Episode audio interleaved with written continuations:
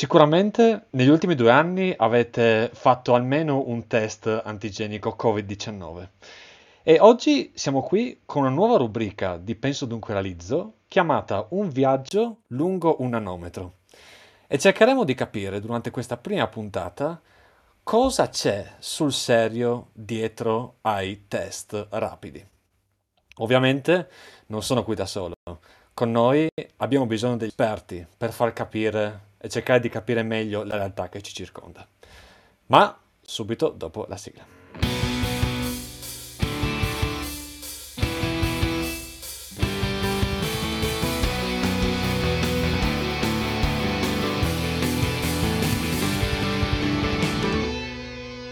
Introduciamo i nostri ospiti. Innanzitutto do il benvenuto a Max, Massimo Urban. Ciao Max. Ciao Pietro, come va? Tutto bene?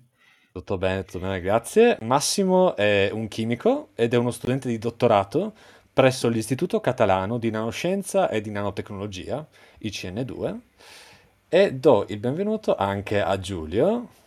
Ciao Buonasera. Giulio. Ciao. Giulio, ehm, Giulio Rosati è un bioingegnere e ha un PhD in biotecnologie e lui è un ricercatore sempre presso l'Istituto Catalano di Nanoscienza e eh, Nanotecnologia. E ovviamente eh, quando parliamo di test rapidi parliamo appunto di, eh, di nanotecnologie. Allora, dato che è la prima puntata, ehm, Max e Giulio, vi vorrei chiedere di presentarvi ai, ai nostri ascoltatori. Che cosa, che cosa fate nella vita? Vai Massimo. Ok, eh, innanzitutto salve a tutti, Eh, mi chiamo Massimo, sono uno studente di dottorato presso l'Istituto Catalano di Nanoscienze e Nanotecnologie, eh, qui in- a Barcellona.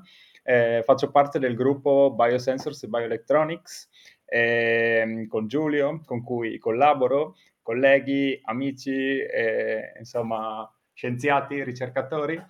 E, e sì, sto facendo un dottorato di ricerca in questo, in questo mondo di nanoscienza, nanotecnologia, biosensori e oggi cercheremo di spiegarvi e di parlarne un po' di più eh, perché la gente capisca e, insomma, sperando di essere chiari, sperando di spiegare il più possibile che cosa c'è dietro.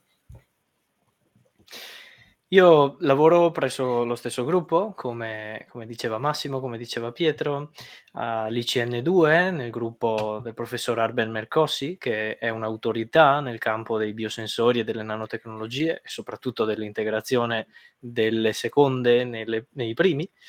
E ho avuto la fortuna di, di supervisionare il lavoro di tesi magistrale di Massimo, dove qui a Barcellona, eh, occasione nel- durante la quale ci siamo conosciuti e adesso eh, mi ritengo ancora più fortunato di, di poterlo, di poterlo aiutare a portare avanti il suo dottorato di ricerca che sta svolgendo in modo veramente brillante nel nostro gruppo. E, mh, io sono un ricercatore eh, postdoc, come si dice, cioè eh, dopo i- aver conseguito il dottorato, in quegli anni che separano eh, il dottorato di ricerca dall'accesso a una posizione universitaria più, eh, più a lungo termine come professore.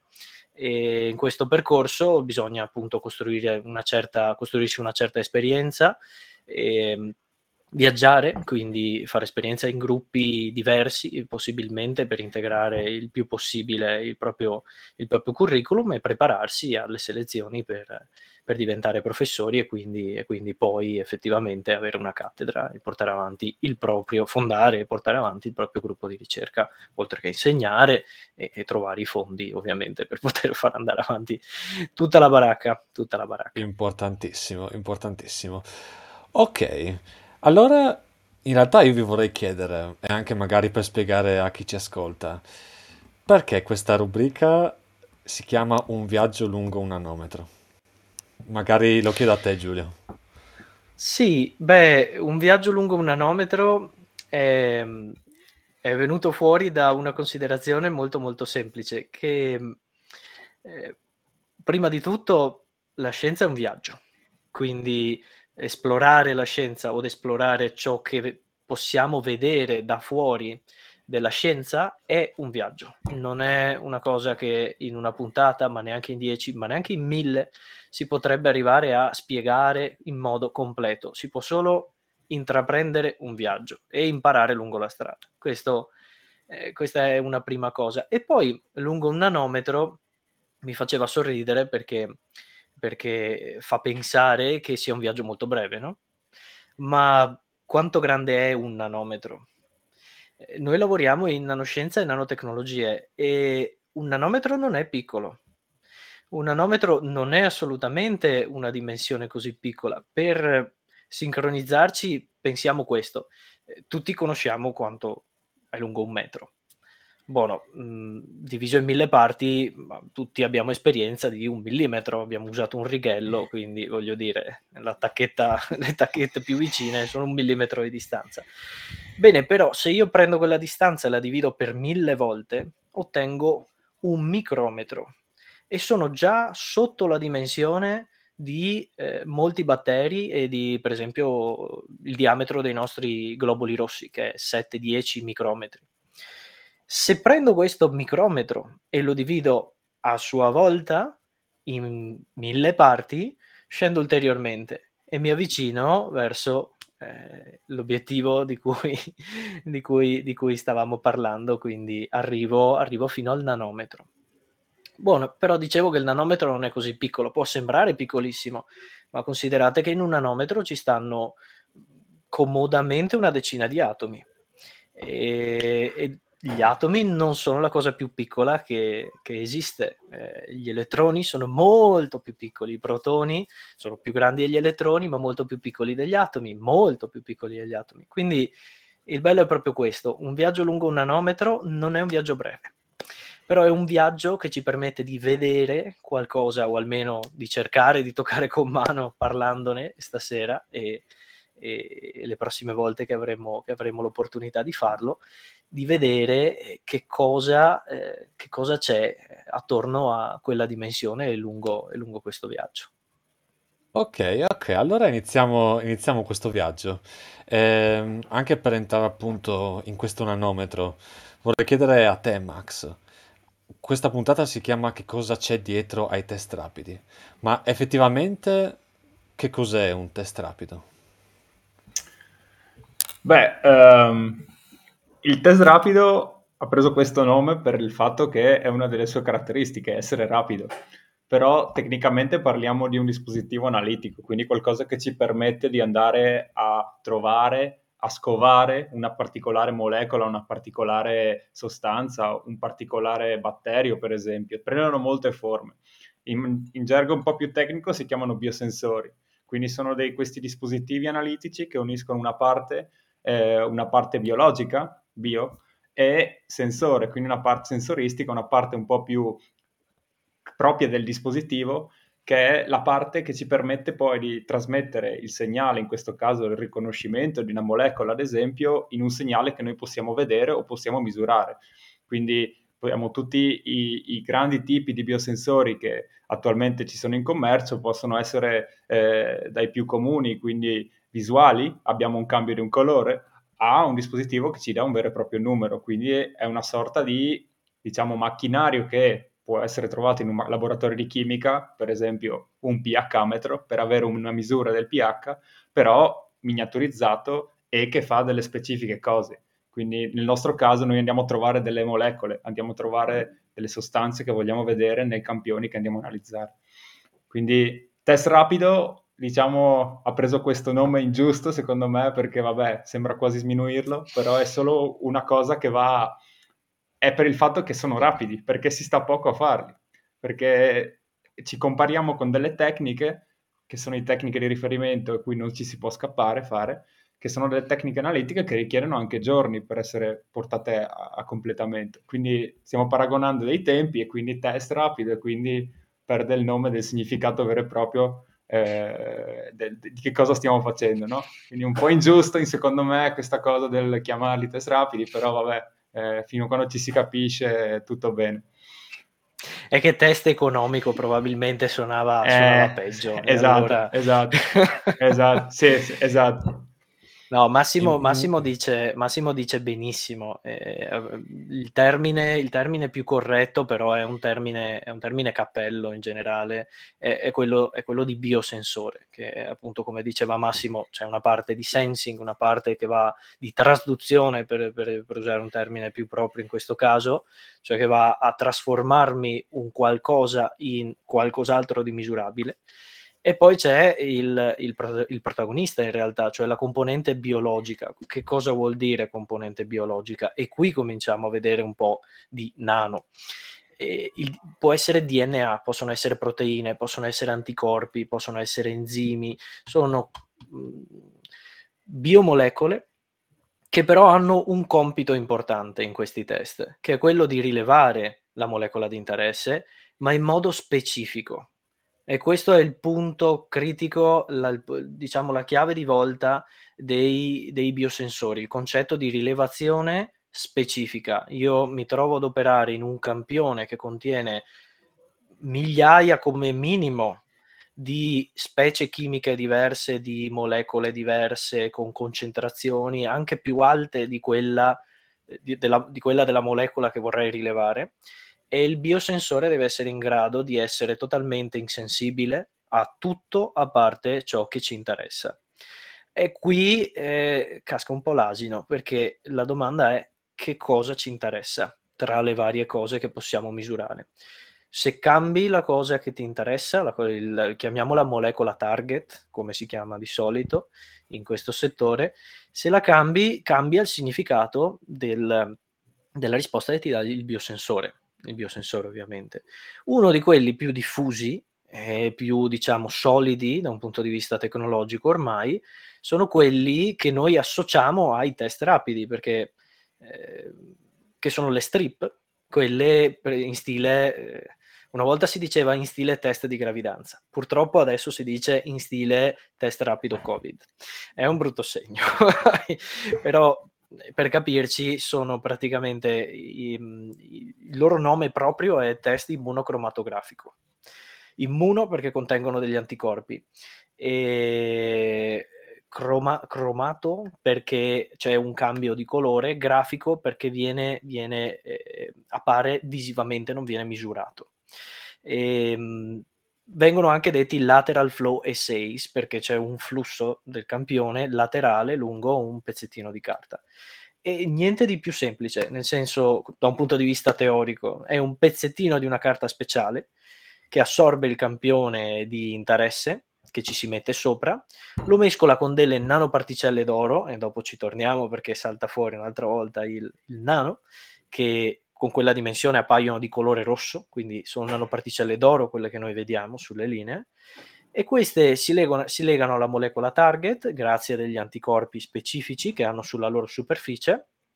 Se poi eh, si sono effettivamente eh, legate al target, il target si ferma su una prima linea nel pezzettino di carta che è ricoperta da anticorpi che la attra- eh, intrappolano e, e quindi l'accumulazione di questa molecola target che si porta dietro come bandierina le nanoparticelle d'oro fa apparire un colore sulla prima linea, mentre la seconda linea eh, ci si attaccano sempre le nanoparticelle, che ci sia o non ci sia il target e serve solo per verificare che il test sia andato a buon fine, la linea di controllo che, eh, che purtroppo quasi tutti ormai Che il flusso conosciamo. funzioni correttamente, quindi...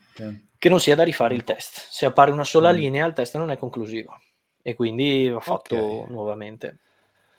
Ok, ok. Um, però ti chiederei appunto di parlarci forse ancora un po' di più di questa relazione tra um, il test rapido, che appunto Max parlava di biosensore, e nanotecnologie. Quindi appunto ci sono queste sì. particelle. Sì, è, è, una cosa, è, una cosa molto, è una cosa molto interessante, perché qui di, di nano c'è molto, nel senso che eh, le biomolecole per loro stessa natura che si vanno a usare, che sono, che sono anticorpi, hanno dimensioni comprese tra 1 e 10 nanometri. Sono proteine, gli anticorpi, e hanno, hanno, hanno questa dimensione. E mh, le nanoparticelle che si usano devono essere tali da, eh, meglio, Perché nanoparticelle? Prima di tutto, colore. È un test visivo e c'è bisogno di qualcosa di colorato, di qualcosa che appaia colorato, che, si, che abbia la capacità, che si possa essere ricoperto di anticorpi, in gergo si dice funzionalizzato, per potersi poi attaccare, se presente nel campione, alla molecola target. Quindi qualcosa che risponde a tutti questi requisiti sono le nanoparticelle d'oro. Ora, di solito noi quando diciamo nano, pare che diciamo ultra, iper, super tecnologie modernissime, no? Bueno, le nanoparticelle d'oro venivano usate dagli egizi, che sfregando l'oro su delle pietre molto lisce, le riducevano in nanoparticelle, si accorgevano di questo, perché cambia colore l'oro, il colore è, è una proprietà fisica e, e risponde alle, alle, caratteristiche fisiche delle, dei sistemi con cui lavoriamo. Eh, quando una particella si riduce eh, di, di, diametro fino a un certo punto, la riflessione della luce cambia. Nel caso dell'oro eh, si, viene, riflesso, viene, riflessa la componente rossa della luce, quindi eh, nanoparticelle d'oro appaiono rosse. Bueno, gli egizi le dissolvevano in acqua e se le bevevano dandogli associandogli delle, delle, delle proprietà curative per curare malattie. Quindi voglio dire, non parliamo necessariamente di tecnologia modernissima. Certo, tecnologia moderna permette di svolgere questo processo in modo più controllato e, e, e più efficace.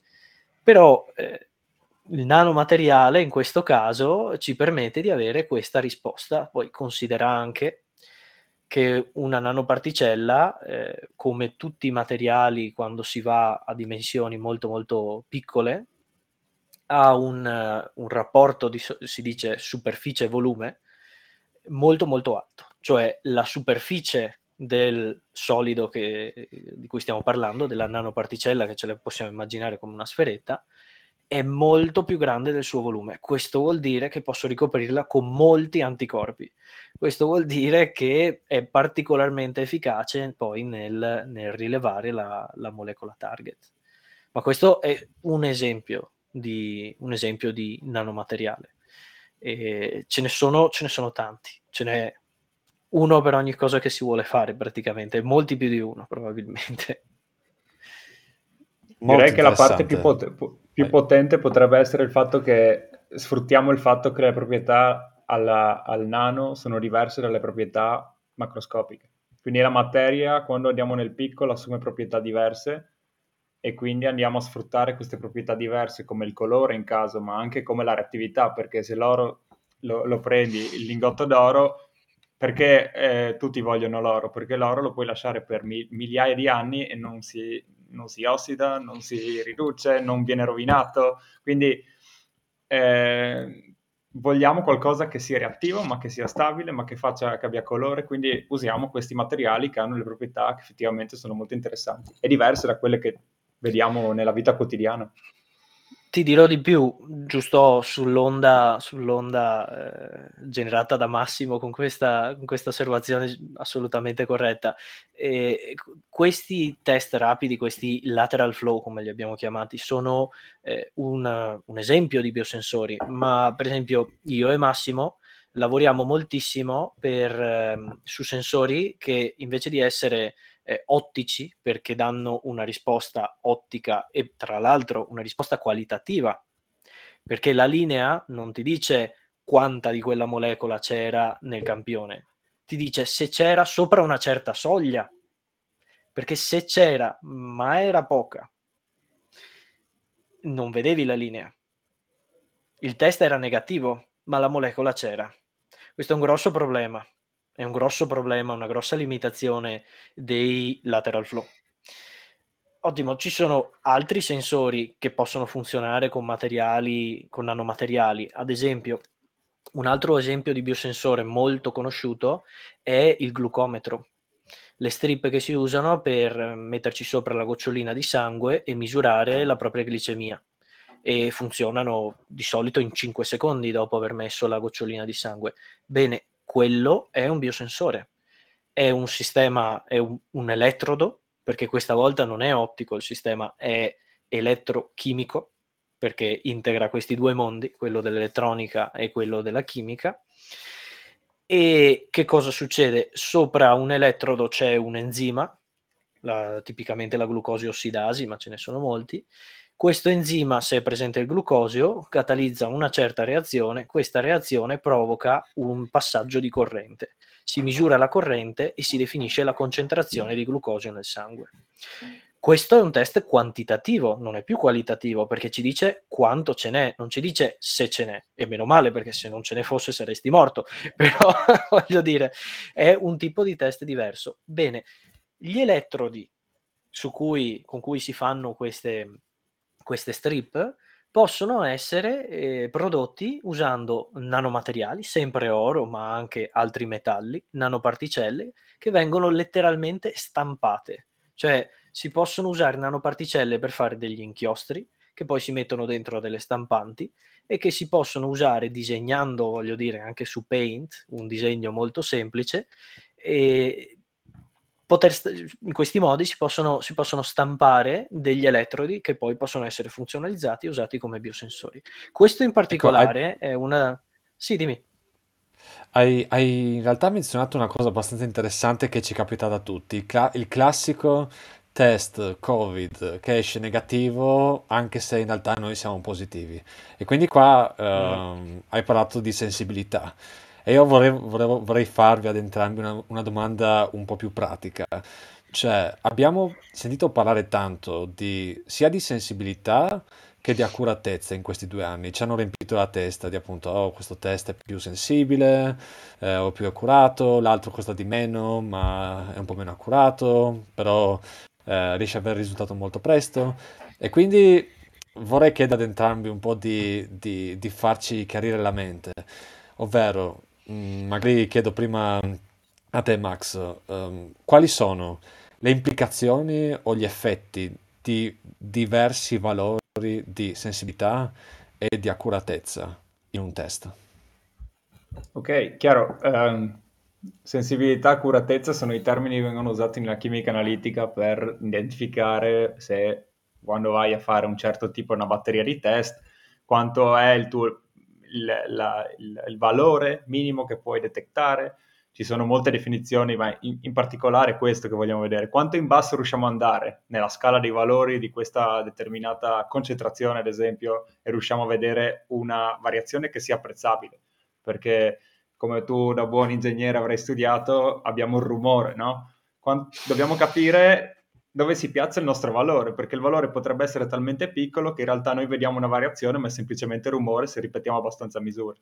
Quindi in particolare questo, è, questo è, sarebbe la, quello che chiamiamo sensibilità, quindi è la, la, parte che dobbiamo andare a vedere per, diciamo, eh, quello che ci dà quanto il nostro test può essere, eh, può essere sensibile, esattamente. Quindi i, quanto è la minima concentrazione che, di analita che noi riusciamo a andare a riconoscere, in questo caso per esempio il test del Covid, affinché ci dia un, un, un segnale che non sia o che sia differente da un rumore, quindi che sia un segnale vero e proprio, che non sia una cosa che noi diciamo, ok, eh, se ripetiamo il test 50 volte magari o su 50 test vediamo che per quel valore eh, metà sì e metà vanno no, no? E questa è la sensibilità. Quindi eh, quanto è importante? È importante perché come diceva Giulio, appunto, eh, abbiamo bisogno di test che siano estremamente sensibili, perché immaginiamoci eh, per, per, altre patologie che non siano il Covid, no? Chiaramente abbiamo delle, dei metaboliti che abbiamo nei nostri fluidi corporei, questi metaboliti hanno delle concentrazioni che variano in base alla persona. Quando sviluppiamo certe patologie, questi metaboliti cominciano ad aumentare le proprie concentrazioni, ma a volte la, la variazione di concentrazione è molto bassa perché magari vengono prodotti in, piccole quantità. Quindi quanto più sensibili siamo, quanto più siamo efficaci nell'andare a individuare un determinato analita. E questo è importante perché chiaramente eh, potrebbe essere la differenza tra riuscire a avere una diagnostica di un paziente che ha, comincia a sviluppare i sintomi in una fase molto pregressa della malattia. Per quanto riguarda l'accuratezza, questo è il complicato mondo della parte bio. Quindi qua l'accuratezza che cos'è? L'accuratezza è quanto bene il nostro bio, la, bio, la parte bio del nostro sensore, quindi l'elemento di riconoscimento va a fare il suo lavoro.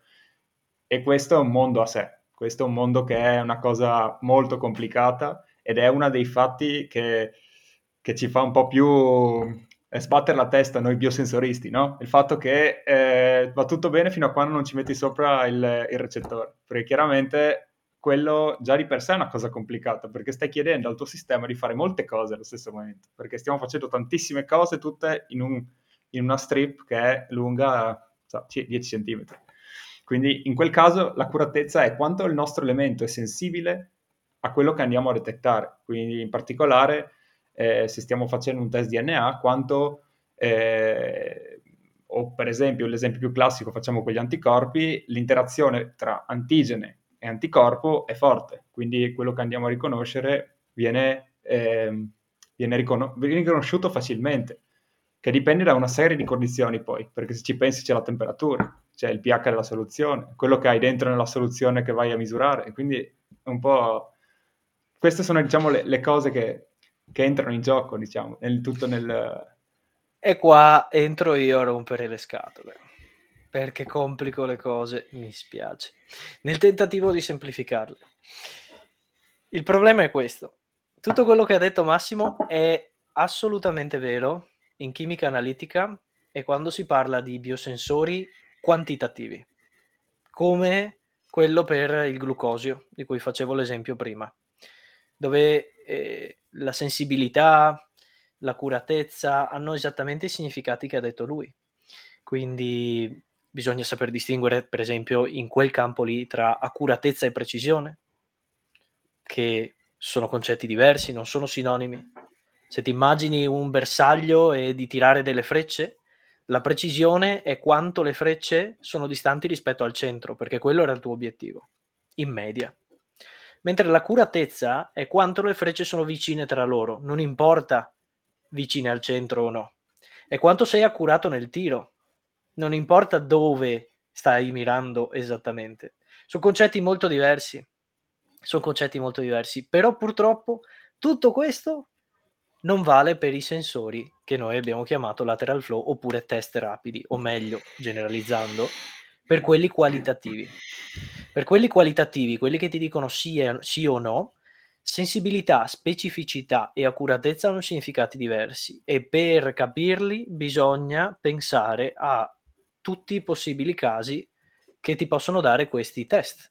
Come dicevamo, ti danno una risposta binaria, 1 o 0, positivo o negativo, no? Benissimo, la condizione tua può essere positiva o negativa. Quindi sono quattro i casi.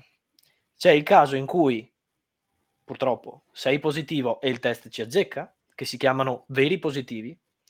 Il caso in cui tu sei, eh, tu sei negativo, però il test ti dice che, si, che sei positivo e si chiama falso positivo, perché non è vero che sei positivo. Okay?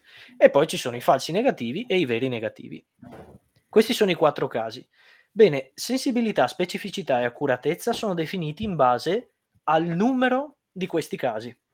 Quindi che cosa si fa? Si prendono 100 campioni, si usano 100 test e si, si sa se i campioni sono positivi e negativi, se ne prende in egual numero e si guarda, si comincia a riempire le caselle. Ovviamente ci piacerebbe tanto che il nostro sistema, quando sei positivo, ti dica che sei positivo, quando sei negativo, ti dica che sei negativo. Quindi che tutti i 100 test vadano a cadere nei veri positivi e nei veri negativi.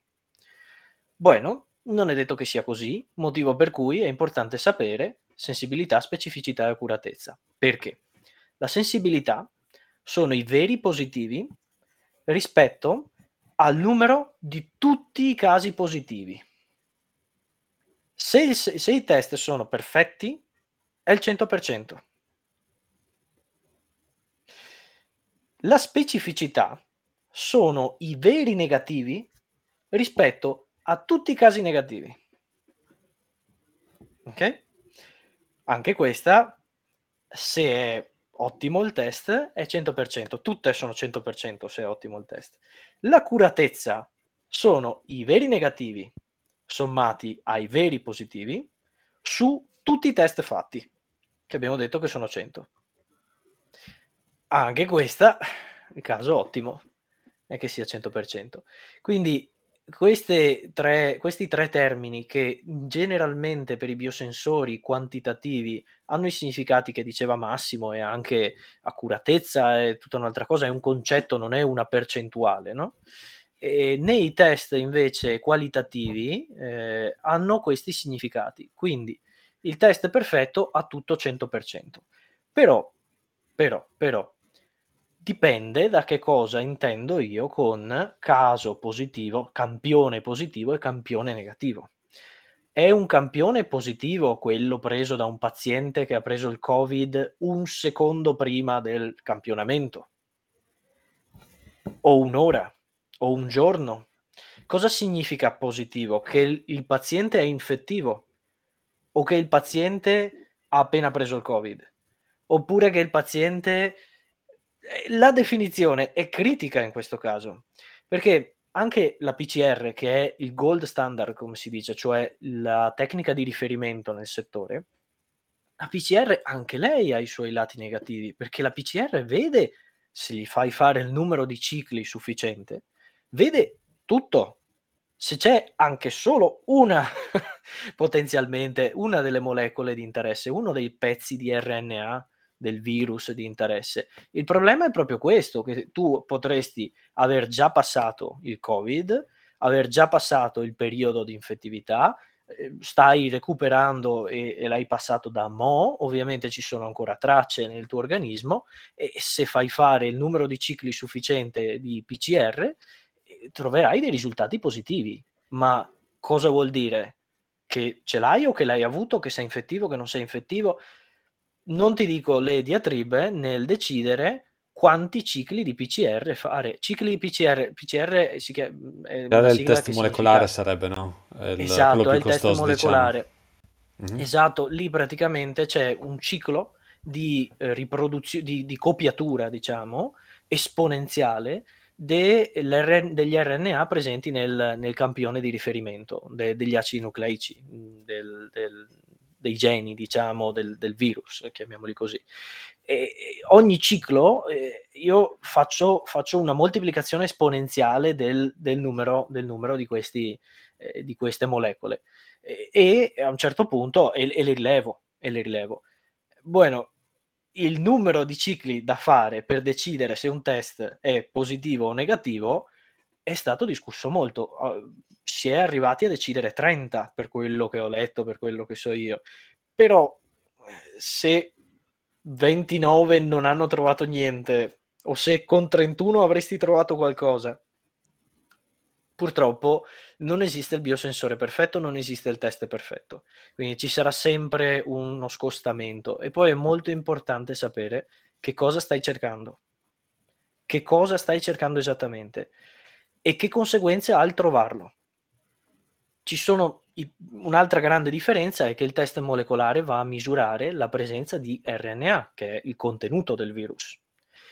Mentre, per esempio, il, il, test, il test rapido va a misurare, va a cercare di catturare il virus intero, quindi attaccandosi, avendo gli anticorpi che si attaccano alle proteine sulla superficie del virus. Eh beh, non è la stessa cosa, perché possono esserci in un campione frammenti di virus, quindi pezzi, diciamo, pezzi del guscio, per, per intenderci. Bene, questo ti darebbe un test positivo se i pezzi sono tanti, ma se non c'è l'RNA, quei pezzi non sono infettivi. Eh, è una bella rogna. Eh, capire cosa stai cercando, o meglio, che cosa significa quello che ti dice un test è molto complicato e per questo non, non, si demanda questo alle singole persone. Però le, le singole persone, i pazienti devono anche, eh, devono ovviamente fidarsi perché, perché, se si comincia a non fidarsi più di niente allora è una storia infinita. Non esiste una tecnica diagnostica che sia perfetta, ok? Anche quando si fa un attacco o una risonanza magnetica total body con fette molto con tagli molto sottili può sfuggire qualcosa perché non vediamo cellula a cellula atomo a atomo ok? È una cosa una cosa è normale è, è così. Però bisogna ragionare a probabilità. Bisogna mm. ragionare a probabilità. Cioè, eh, è, è, è, tutto là, è un discorso di approccio a, alle cose, non è, non è eh, scienza, certo è anche scienza, ma è soprattutto senso pratico, eh, senso comune, buon senso anzi, buon senso. Anche non piace pensare alla, fa- alla fallibilità no? delle cose. E fa paura, e fa paura, fa paura perché... Però è, è proprio così, e, insomma, è una, è una faccenda di, di, probabilità.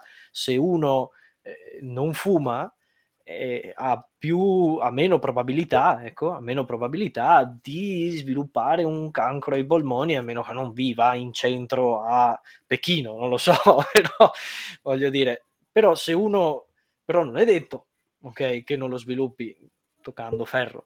E allo stesso modo, se uno fuma, ha più probabilità di sviluppare, lo sappiamo, è una correlazione, è una correlazione nota, però questo non vuol dire che morirà di cancro.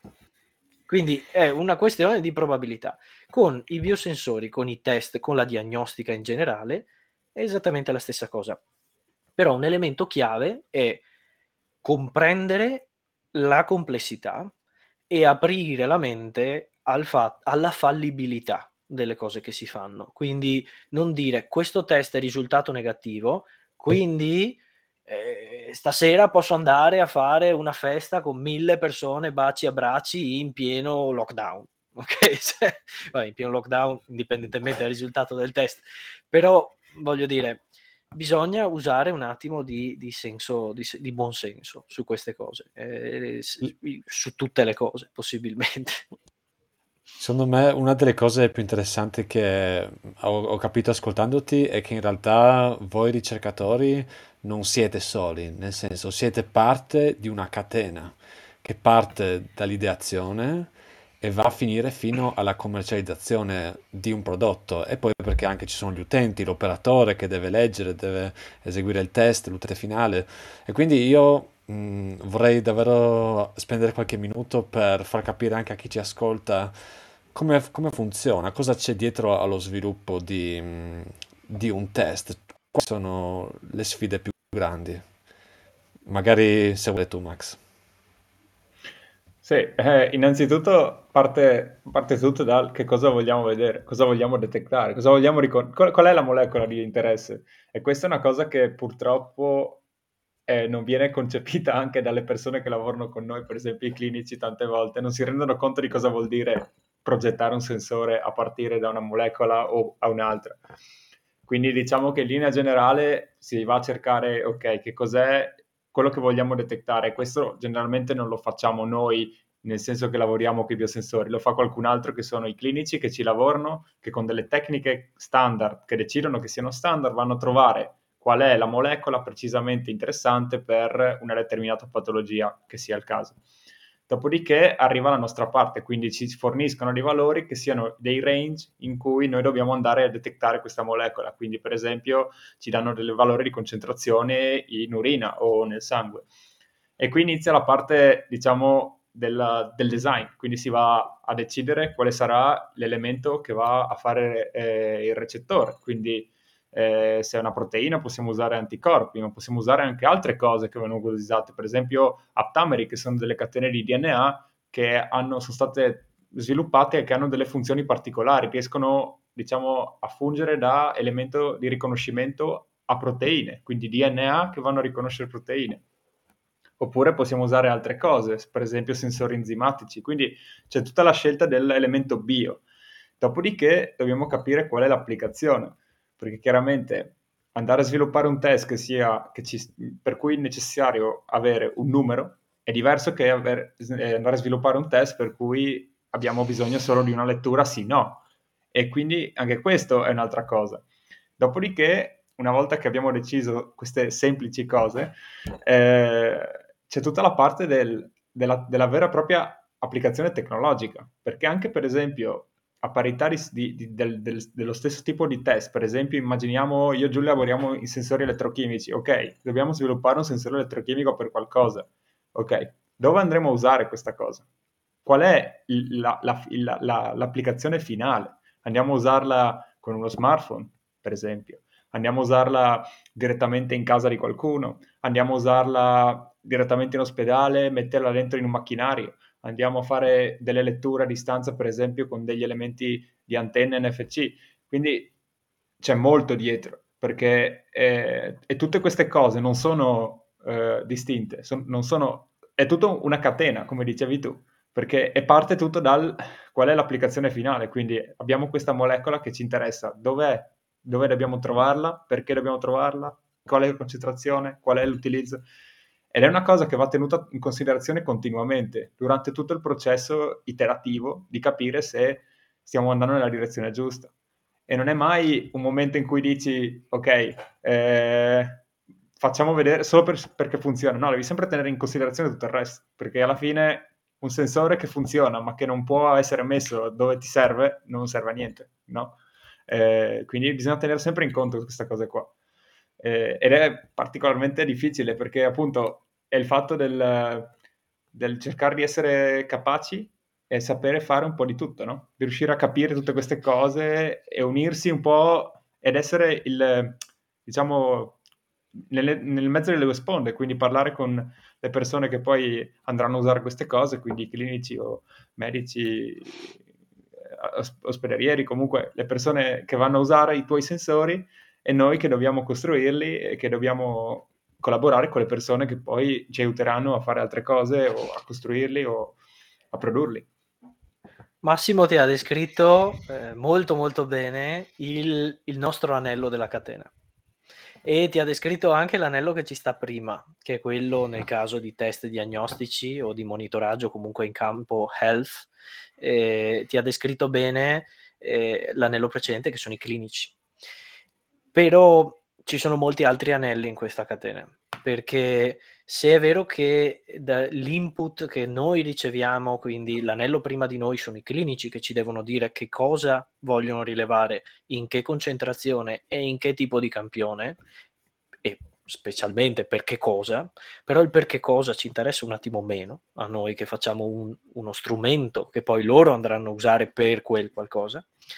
Bene, subito dopo di noi ce ne sono tanti altri di anelli perché c'è da considerare che una volta che noi abbiamo deciso il meccanismo del biosensore sulla base della nostra esperienza, della letteratura scientifica, importantissimo, importantissimo di che cosa fanno gli altri e di che cosa c'è là fuori, una volta fatto questo, bisogna validarlo questo biosensore. Mm. Quindi bisogna fare un clinical trial, come si dice. Bisogna andare in ospedale, portare il biosensore, testarlo su campioni di pazienti. Per fare questo bisogna passare attraverso un comitato etico.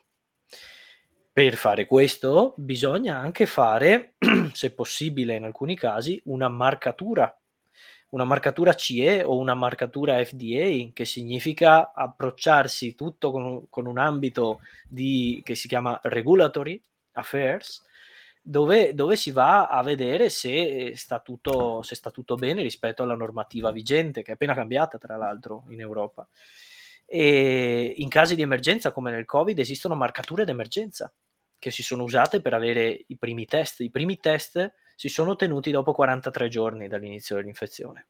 Vorrei marcare questa cosa qua perché è una cosa praticamente senza precedenti. E, e, dopo, e dopo, se funziona, questo è un prototipo funzionante in un ambito rilevante di 10 passi questo è il passo numero 5. Ok?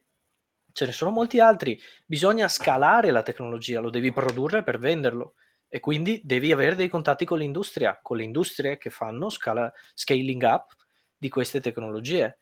Poi bisogna venderlo, quindi serve patente, brevetto mm, in inglese patent, e serve, serve marketing, e serve sviluppo perché tutto questo è per arrivare sul mercato, ma non è finita là. Ogni sensore che arriva sul mercato viene sviluppato poi dalle aziende, tipicamente, molto meno dagli istituti di ricerca, per anni, decenni. Guardate il glucometro, il glucometro, solo la strip, solo di una marca eh, che, che, che ho ricercato poco tempo fa, ha 35 brevetti, solo la strip giusto per intenderci, e ne fanno continuamente, continuamente, perché c'è sviluppo del prodotto.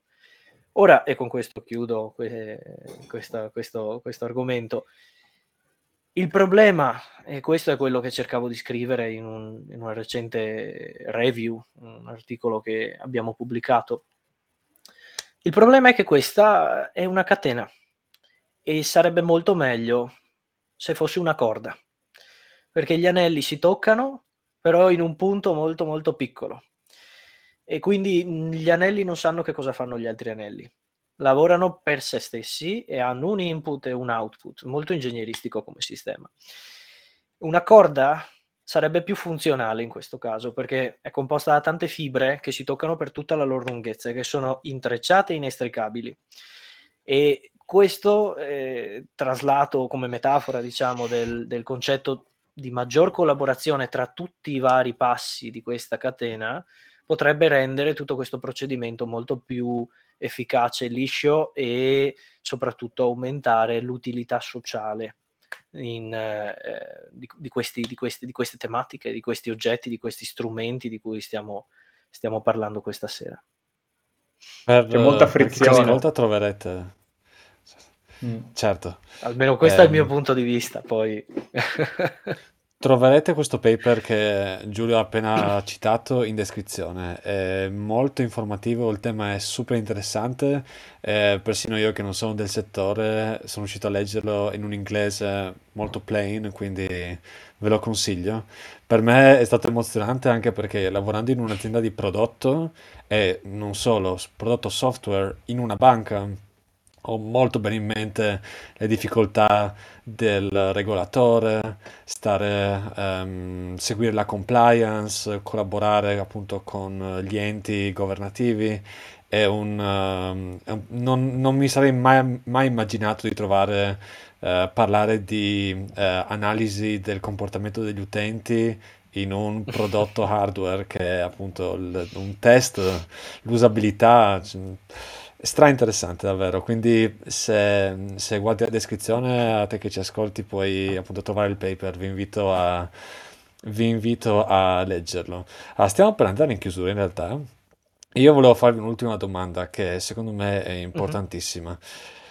Ovvero i, quello che vediamo noi, cioè quello che vediamo noi persone normali che si sono uh, ficcati un cotton fioc almeno una volta nel naso in questi ultimi due anni.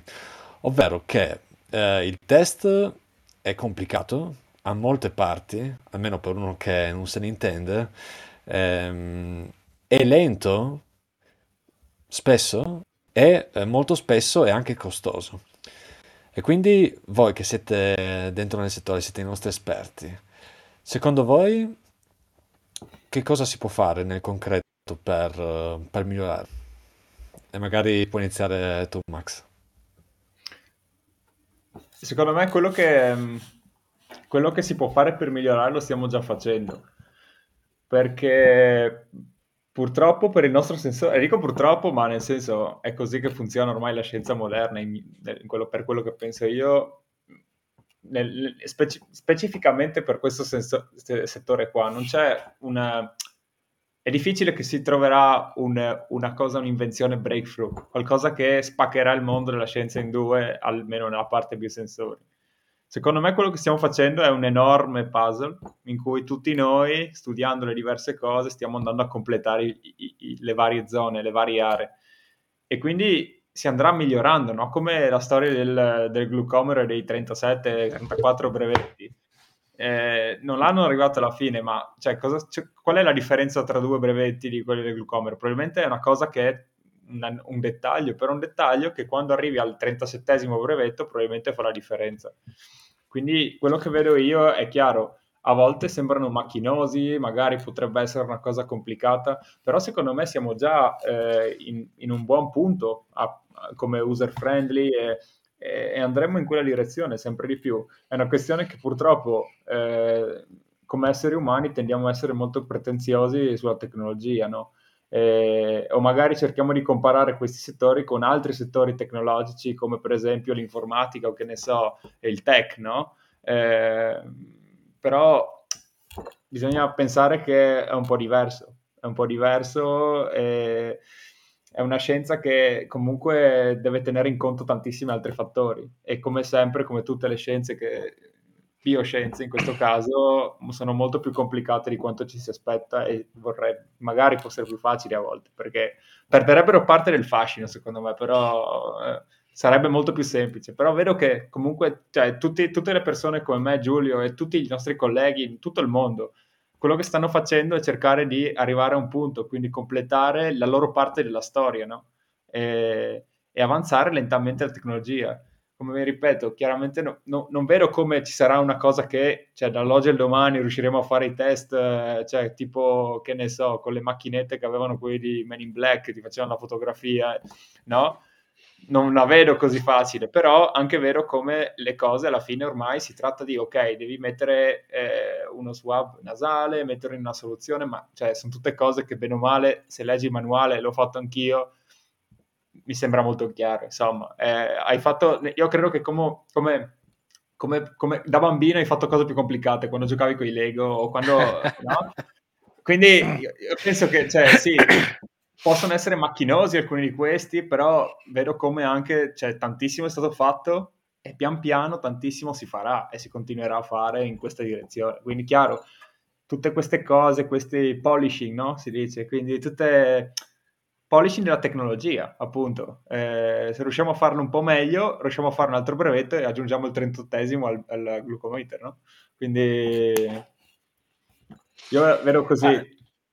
Eh, io sono più fiducioso perché ho avuto, da quando ho iniziato questo lavoro, che è una fortuna fare questo lavoro perché ti sorprendi in continuazione, c'è da dire. Eh?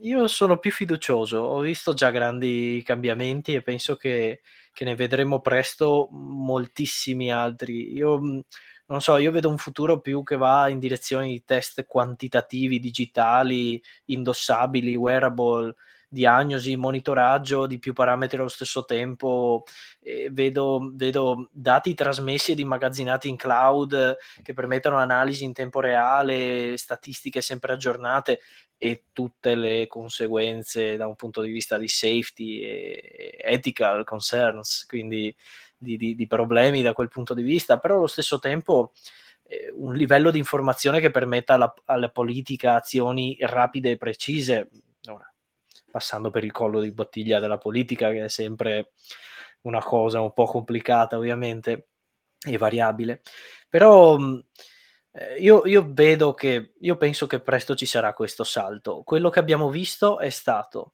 la tecnologia standard nella nostra epoca per biosensori rapidi, ma rapidi non nel senso del test, rapidi nel senso da sviluppare, perché tutti i test che ci sono là fuori sono la continuazione dei test che c'erano prima, pari pari. Per questo abbiamo visto quelli, però a livello di ricerca, quello che si è ottenuto da un punto di vista di sensori, biosensori per il Covid e, e che non è arrivato al mercato perché ha dei tempi fisiologici più lunghi, come dicevamo c'è una catena, mm, non una corda purtroppo eh, tuttora. E quindi loro stanno ancora facendo il salto da un anello all'altro, mentre, mentre per i test a lateral flow, i test immunocromatografici, quelli che abbiamo trovato dappertutto, quelli già c'erano, quindi c'è stato un adattamento molto più semplice da fare da parte delle aziende molto interessante. Eh, c'è un gruppo, un'associazione che si chiama eh, Find Diagnostics, che ha sede in Svizzera, che si è presa la briga di comparare in modo indipendente i test rapidi di aziende diverse. L'ultima volta che ho controllato ne avevano più di un centinaio confrontati e lì le aziende hanno colto la palla al balzo, avevano la tecnologia pronta, appena sono usciti gli anticorpi, li hanno cacciati dentro, hanno fatto un po' di test, hanno fatto la marcatura e sono usciti con il prodotto, tempi che la ricerca non può, con, la, con, i quali la ricerca non può competere. Ma nel futuro ci sarà un nuovo standard e il nuovo standard, secondo me, andrà in più in direzione di quello, di quello che dicevo prima, aprendo tutta una nuova serie di problemi dalla fabbricazione di massa, sostenibilità economica e ambientale, e problemi di etica legati alla trasmissione e stoccaggio sicuro di informazioni confidenziali. Però uno alla volta si affronteranno questi problemi. Ci saranno delle diatribe, ci saranno delle discussioni e si troverà una soluzione e poi un'altra e poi un'altra e poi un'altra come è stato fatto fino adesso. Quindi io sono un po' più ottimista su quello che può essere il futuro di questo, di questo settore. Okay, no, sicuramente okay. c'è molto da fare, ma da un sacco da lavorare. In quel, in oh, questo sì, mm, questo sì. Eh. Però Massimo, dai, siamo eh. qua, dai. Eh. ce la possiamo fare, dai. ok, vi ringrazio moltissimo delle vostre prospettive, sicuramente eh, dal punto di vista rispettabile. Se eh, siete in live voi che ci ascoltate, state qua, non scappate, la puntata sta per finire, ma se, se, avete domande per i nostri esperti, per favore utilizzate la chat, siamo qui per voi. E nel frattempo invece mm, ringrazio di nuovo eh, Massimo Urban, grazie mille Max. Niente Pietro, un piacere, molto felice di aver fatto questa cosa, veramente ci tenevo. E... Grazie. Eh, sì, Massimo è un chimico di nuovo, è, un- è uno studente di dottorato presso l'Istituto Catalano di Nanoscienza e Nanotecnologia, ICN2. E di nuovo grazie mille anche a te, Giulio Rosati, grazie mille Giulio. Grazie a te, grazie a te Pietro, veramente. Eh, Giulio è un bioingegnere di nuovo, è un PhD in biotecnologie e anche lui è un ricercatore presso l'Istituto Catalano di Nanoscienza e Nanotecnologia. Nel frattempo vi ricordo come sempre che realizzare significa prima di tutto pensare.